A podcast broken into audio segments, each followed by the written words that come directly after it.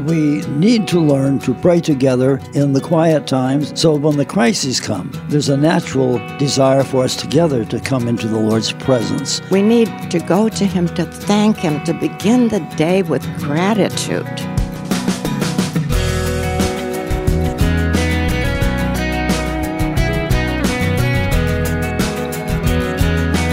This is First Person. Welcome to this week's conversation. I'm Wayne Shepherd, and in a few moments you'll meet Chuck Christensen and later his wife Winnie, who both have been longtime faithful followers of Christ. Each week, our desire is to present guests who, in a variety of ways, demonstrate obedience in following after God and His call in their life. And we meet all kinds of people through First Person, each of whom teach us a little more about how God prepares us and uses us in His kingdom.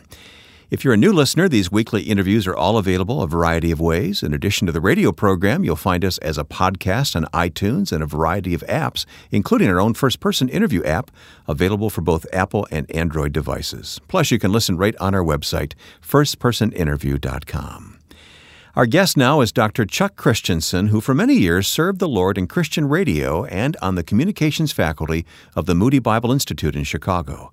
Now in his 90s, Dr. C was also known by many children growing up as Sailor Sam on a popular children's radio program.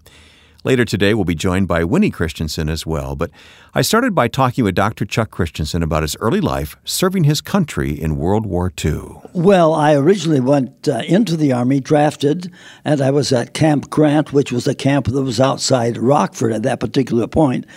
And because I had had some experience in high school with shorthand and typing, the Army needed male shorthand uh, writers and takers and uh, typists. So I was put into a business school at the medic of the medical corps.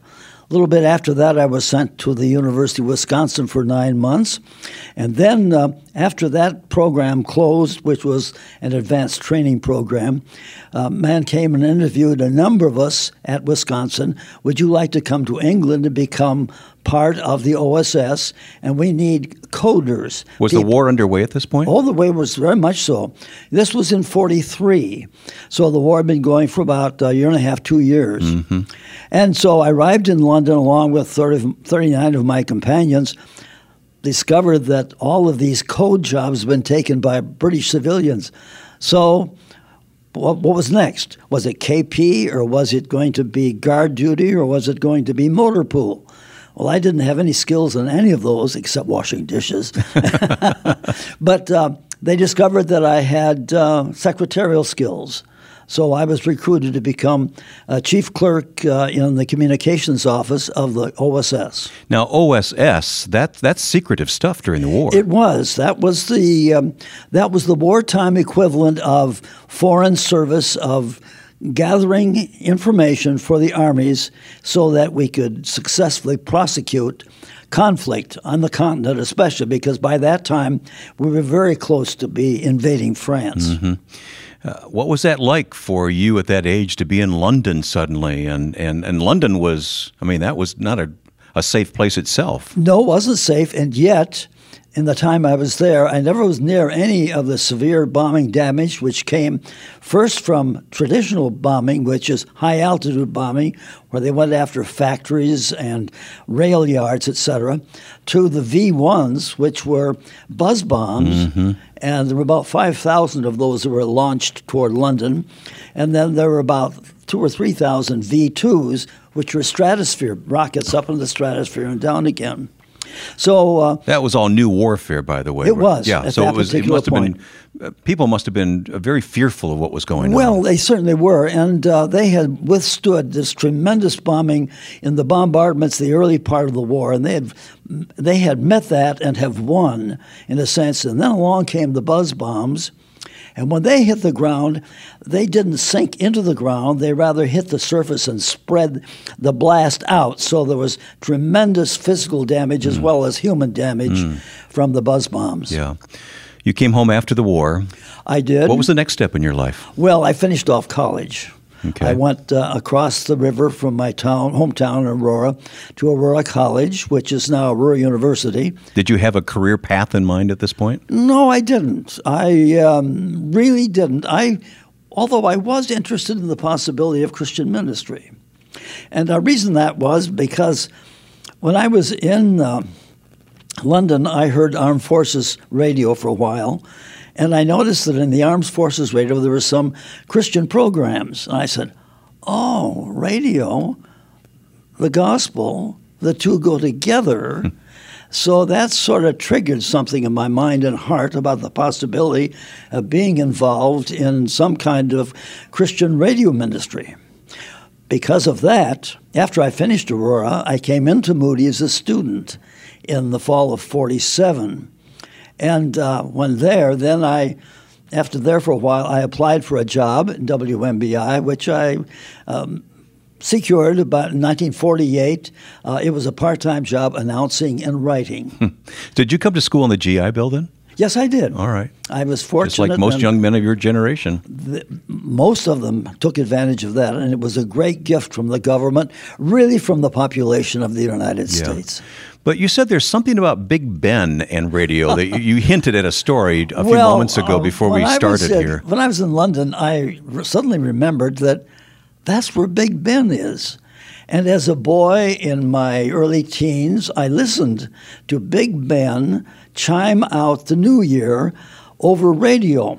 It so happened that uh, NBC, I think it was, picked it up from London and broadcast these wonderful golden tones from Big Ben. and I had an idea. Now, this is really crazy. I had an idea that maybe I could get some friends together, go down to Big Ben, and uh, they would broadcast it again, and we would yell "Happy New Year!" "Hello, hello, uh, Hello, America." etc. and I wrote to my mother to alert her that I was going to do this. Now, this was in the um, the fall of uh, or in the, the transition from 43 to 44.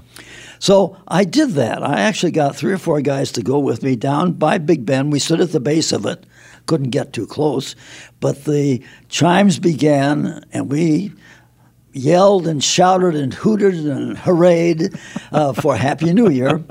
And I waited anxiously for a reply from my mother. She wrote and said, they didn't broadcast it this year. so all, All of that our- for nothing. That's right. And all of these silly Americans, I'm sure as the Brits thought we were. But it gave you a great memory. Yeah, It did a great memory, yeah. All right, so uh, let me take you back to the States now. You're a student and working at Moody Bible Yes. Institute. Uh, of course, the, the radio station there is WMBI. We're being heard on that station and many others right now. Yes. But that station was uh, where you served for many years. What was, what was your first job? You, you were a student at the time? I was a student at the time, and it was an announce uh, position. Uh, control room. It was not a control room operator. It was a control room announcer. All of the uh, radio engineers uh, Yeah. handle the equipment. So you didn't touch equipment Didn't at all. touch equipment You, you were all. just to talk. That's that, right. that was Just your job. talk. Yeah, yeah, yeah. And then I did some radio script writing. Okay. I, for instance, I wrote church announcements, and that was a very interesting job because how could you be creative in announcing a church meeting? it really was very difficult. we'll be meeting again at 11 That's right, a.m. on right. Sunday. but it was all right. It was the beginning of getting acquainted with the oral medium, A U R A L, Uh-huh. the hearing medium. Getting acquainted with that because that's very important. Yeah. That um, we think in audio terms, not in visual terms. In, in those days, drama was a big part of radio production, was. and it certainly was at Moody. And you played a key role in some of that. When when did that begin? I was a producer for Aunt Teresa's program, the KYB Club, a children's program. children's program. And she wanted to have a little drama, and we discovered that one of our sound men, uh, who sound effects men, was a sailor in World War II, and he said, "Oh, he said I could write a script about a sailor in the ocean on the ocean." They said, "Let's do it." So we tried it, and it worked out okay, and thus was born the Adventures of Sailor Sam. Sailor Sam. What year did that begin? That began in 1950. As a part of KYB Club. Right, a part of the KYB Club. right. About seven minutes of KYB Club, which was an hour-long program at that time. And it was on Sundays. It was on that- or Sunday Sunday afternoons afternoons at 2 o'clock. after church. Uh, families would bring their That's children right. to the studio. Families would uh, sit up in the gallery and watch the kids as Aunt Teresa That's told stories, and there was music. And I, Yeah. I've I've heard some some stories about that. And then we had some fun doing this little drama, which carried on from week to week. And then about four years later, the transistor was invented, and um, we decided to uh, reduce the KYB club to a half hour. And um, so Sailor Sam had nowhere to go except to go up, and it was pushed into a 15 minute program. so it became its own program. Its own program. And you were Sailor Sam mm-hmm. from the beginning. Had the privilege of producing the program from the studio, uh, as well as doing the acting. Yeah. I can remember uh, hearing some of those programs. I think it was Bill Pierce at one point Bill Pierce was uh, announcing. was the announcer? Yes. The Adventures of Sailor Sam. That's it. Yeah. yeah. Great fun. Well, I don't know if you remember this or not, but you and I, many years ago, were part of a group of people who went canoeing for whatever reason. and well, you and I were in one canoe. That's right. It was a management retreat. Yes. this was a break from our busyness yeah. as managers. And this is long after Sailor Sam oh, had yes. ceased production, but you were still known as Sailor Sam in That's those right, days. Yeah. And it was entirely my fault, but I overturned the canoe. I'm not sure it was your fault. I think it was my fault. I can't imagine Sailor well, okay, Sam I'll, take, I'll give not you the be, credit. not being able to turn, you know, pilot a canoe. Yeah. But, uh, so I have the distinction of being the only person who's gone down with a ship with Sailor Sam. So that's right. That's one of them. Although my other Sailor Sam story is being in the on a lake in Wisconsin. Her friend said, "Did you ever?" Get on a sailing craft? I said, no, I no. never had been. So but I played a, one on the radio. That's right. so we had a, a plastic um, ship with a sail on it, and we sailed out, but it was a very windy day. And Sailor Sam, and actually the sailboat went down about four or five times. we had wet jackets on, of course, but we got it up again. But eventually, Sailor Sam had to be rescued by a rowboat. and coming up in the second half of our conversation, we'll be joined by Winnie Christensen, Chuck's wife of many years. Stay with us. This is Ed Cannon, president of the Far East Broadcasting Company. Thanks for listening to today's first person interview. FEBC believes in the power of story, God's story, at work in the life of people who follow Christ. As we broadcast programs both into large population areas and remote villages of Asia, we hear amazing stories of how God touches hearts with His Word. If you'd like to hear more of those testimonies, please visit firstpersoninterview.com and click on the FEBC banner. My guest is Dr. Chuck Christensen, and uh, we've known each other for many, many years. Chuck served Christ at Moody Bible Institute and has had such a distinguished career in radio. Uh, I didn't mention your academic career. Uh, you went on to uh, to study and to uh, become a doctor in your field. Yes, I had the privilege of going to Marquette University and then to Northern Illinois University. And uh, of course, I had to do that because having moved from radio, which was really a hands on thing, I needed some academic qualifications, which came through these additional studies. Yeah. Well, joining us now also is Winnie Christensen, your wife, and uh, Winnie, great to have you here with us today. Oh, nice to be with you. It's uh, it's wonderful to see the two of you together, uh, serving Christ still. I mean, Winnie, you're an author, Bible teacher for many many years. Tell me your story just quickly. You, you have a connection with missionary parents. Yes, I was born in China. My parents were missionaries in China, and. Um, so that accounted for it. and uh, I was born in the city of Xi'an, where which has become famous because that's where the terracotta warriors were oh, found. Oh, yes, of course. Uh, not during my lifetime there. They, they weren't were discovered, discovered until mm-hmm. the 1970s, which mm. was a little after I was born. Yeah. Well, when did you two meet and what were the circumstances? I'm not sure which one of you wants to start that story, but Winnie, we'll start with you. okay. Well, um, I was in nurses training in uh, West Suburban Hospital on the west side of Chicago. And Chuck and several other single men from Moody were going to a small church on the west side of Chicago. And student nurses discovered that there were these single men going there. it seems and, like a pretty uh, good match. And, Mo- uh, Moody, Moody so, men and nursing school. And nursing yeah, school. Yeah. It, and um, so I was invited to join the group. And I said, Well, I'm not going to be one of those silly nurses that falls in love with one of those guys, but I'll come. So I went.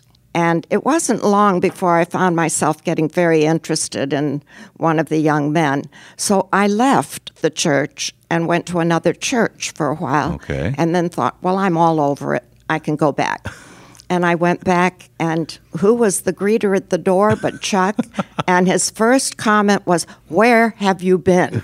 And so. And you remember that too, Chuck? I remember that very well, certainly. So it went on from there. And um, we met at this little church and um, um, started going together. And um, now we've been married for 63 years. yeah, that was my next question. 63 years. 63 years. Uh, four children, I want to say? yes. Yes. Four children. And how many grandchildren? well, we have eight grandchildren and um, three great grandchildren. and uh, they're all a delight. Yeah. And it's. Uh, Well, the two of you have walked with the Lord a long time, and uh, you've known the Lord's call on your life. Can we talk about that for a few minutes? Um, Chuck, your call to radio was, was it? A, was there a moment, or was it a gradual thing? It was a gradual thing. Uh, getting into radio, though, of course, began to confirm it. So as I progressed along in the career path of being in uh, radio, it, more and more I realized the value and the opportunities that came with radio broadcasting. So it, it grew, and uh, after I'd been in radio and then moved to full time in 1950, I had a firm conviction this is what I ought to pursue. I actually uh, s- explored some other kinds of options in radio, but none of those came about. So I stayed at Moody Bible Institute, Yeah. and I'm glad that I did. Yeah, and Winnie, of course, in addition to raising those children, along came uh, writing books and leading Bible studies. So you've had a definite call in your life as well. Yes, and um, it, it's been uh, an amazing journey, really. Uh, for a young couple listening, and maybe they're searching for God's will for their life, what is God's call for us? You know, it's, there's got to be something more than, you know, just living for ourselves. What advice do you have? I think one of the answers to that question is uh, Are you as a couple uh, reading the scriptures together and praying together? Because it's in that kind of a setting that God is able to move your life. It may only be inches over a period of time, and yet there can be an irresistible force that calls you and says, we could do more. Would you do this? Would you do that?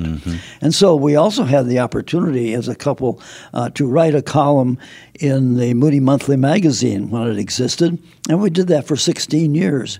We invited readers to send in questions. I had forgotten And- all about that column. yeah. of we were the course. Dear Chuck and Winnie, Yes, you know, yes, like of the course. Dear I remember Abby. now. Or, yeah, yeah. and of, co- and of course, as as our friends in New Zealand used to call that kind of a, a, a of um, of, of um, writing assignment an agony column. well, it was agony to write sometimes, right? it was. you yeah, are agony exactly to meet the right. deadlines. Yeah. You are exactly right. But um, Winnie, your was- perspective on, on hearing God's voice and, and coming together as a couple in ministry. Well, I think doing the the things that are opportunities at the time, you know, beginning with Sunday school teaching and being involved in a local church, and then uh, as a wife and and mother, uh, a friend of mine and I decided to start a Bible study together for the community in the neighborhood. You're talking And- about simple steps here, aren't simple you? Yes. steps start with you know little things and and open doors that you know, god opens really and it went on from there and uh, really felt that this was what the lord wanted for me to do Right. before we came to see you we were studying in the book of hebrews Still doing we're it 63 years later. we're, Yes. we're Still uh, learning. Team Yeah, oh, teaching. absolutely. Oh, are we ever having a Bible study where we live at Friendship Village Wow. with a wide variety of people, and it's delightful. And we're learning. We never stop learning. No life is without its share of heartache. Um, without being specific, how have you handled those times in your life together? Well, being together in our faith in the Lord has been a tremendous help. But very early in our marriage, we had some of the most difficult challenges that we have faced it, faced in our marriage. The first child we had lived three days and died of a very rare congenital heart. A year and a week later, we had another child and he had the same defect. They said it defied medical statistics because it was such a rare form of congenital heart. And he lived three days and passed away. Your first two children. First two children, full term deliveries, beautiful little girl and boy. So naturally, you're thinking, will we ever have children? Well, then I had a miscarriage. Oh. So we lost three early in our marriage. There is that feeling that you can't help but have God, I've been going with you. What's going on? Mm-hmm. Are we ever going to have children? And you know, you have that struggle of, I think I'm doing all the right things. Mm. uh, not that we're perfect, but Mm-hmm. trying to. And why are we having this level of pain? But how do you And account that it drew you together instead of driving you apart when you had such heartache? Well, we didn't know at, at the time how many divorces come when couples lose children. And so, consequently, uh, there was a great deal of prayer, and we were grateful for a great deal of support from our friends at work and friends in our local church. So, all of those, along with our own uh, prayers of asking God why, although we never had an answer to that in one sense, yet there was the determination to say, we believe that God lives and that God is good. And so we pursued on. And then God gave us four additional children. And you know, that's one of the lessons that even at this stage of our lives, we're getting in our study in the book of Hebrews right now that faith is believing, number one, that God exists and that He's a rewarder of those who diligently seek Him. In other words, God exists and God is good. Just keep those facts in mind, keeping your focus on who the Lord is. And He doesn't change, and He's there for you. He is the one who brings you through those times. I had somebody, a minister actually, accused me of losing my faith because I stood by the graveside of another family that had lost a baby. And I went to the graveside and cried through the whole service. And he said, because I cried, he was afraid Winnie's losing her faith. Oh. And so then you learn. We weep with those who weep, don't we? That's right, we do. Not to assume things. The comfort to me was Jesus wept at a grave, so Yeah, it's yeah. perfectly all right. Yep. And I've talked to many, many people since then that it is okay to great cry counsel. and to that's, grieve. that's great counsel. And we there need to learn to pray together in the quiet times and in the ordinary times. So when the crises come, there's a natural desire for us together to come into the Lord's presence and present ourselves to Him and look for His grace and help. and to learn to be grateful. We, we often say, well, you can go to the Lord when you're really down and things are hard, but we need just as much, if not more, to go to Him, to thank Him, to praise Him, to begin the day with gratitude. What great insights today from this couple who have and are walking closely with God through life. Chuck and Winnie Christensen, our guests today on First Person. Please visit our website for more about this conversation. It's firstpersoninterview.com. And if you'd like to comment, use our Facebook page, facebook.com slash firstpersoninterview. And let me take a moment to thank the Far East Broadcasting Company for supporting this program. For more, visit firstpersoninterview.com, click on the FEBC banner to learn more about this effective ministry, the Far East Broadcasting Company. Next week, our focus will be on those who have yet to hear the gospel. Churches are being urged next weekend on Pentecost Sunday to observe Day for the Unreached. Now, with thanks to my friend and producer Joe Carlson, I'm Wayne Shepherd. Join us next time for First Person.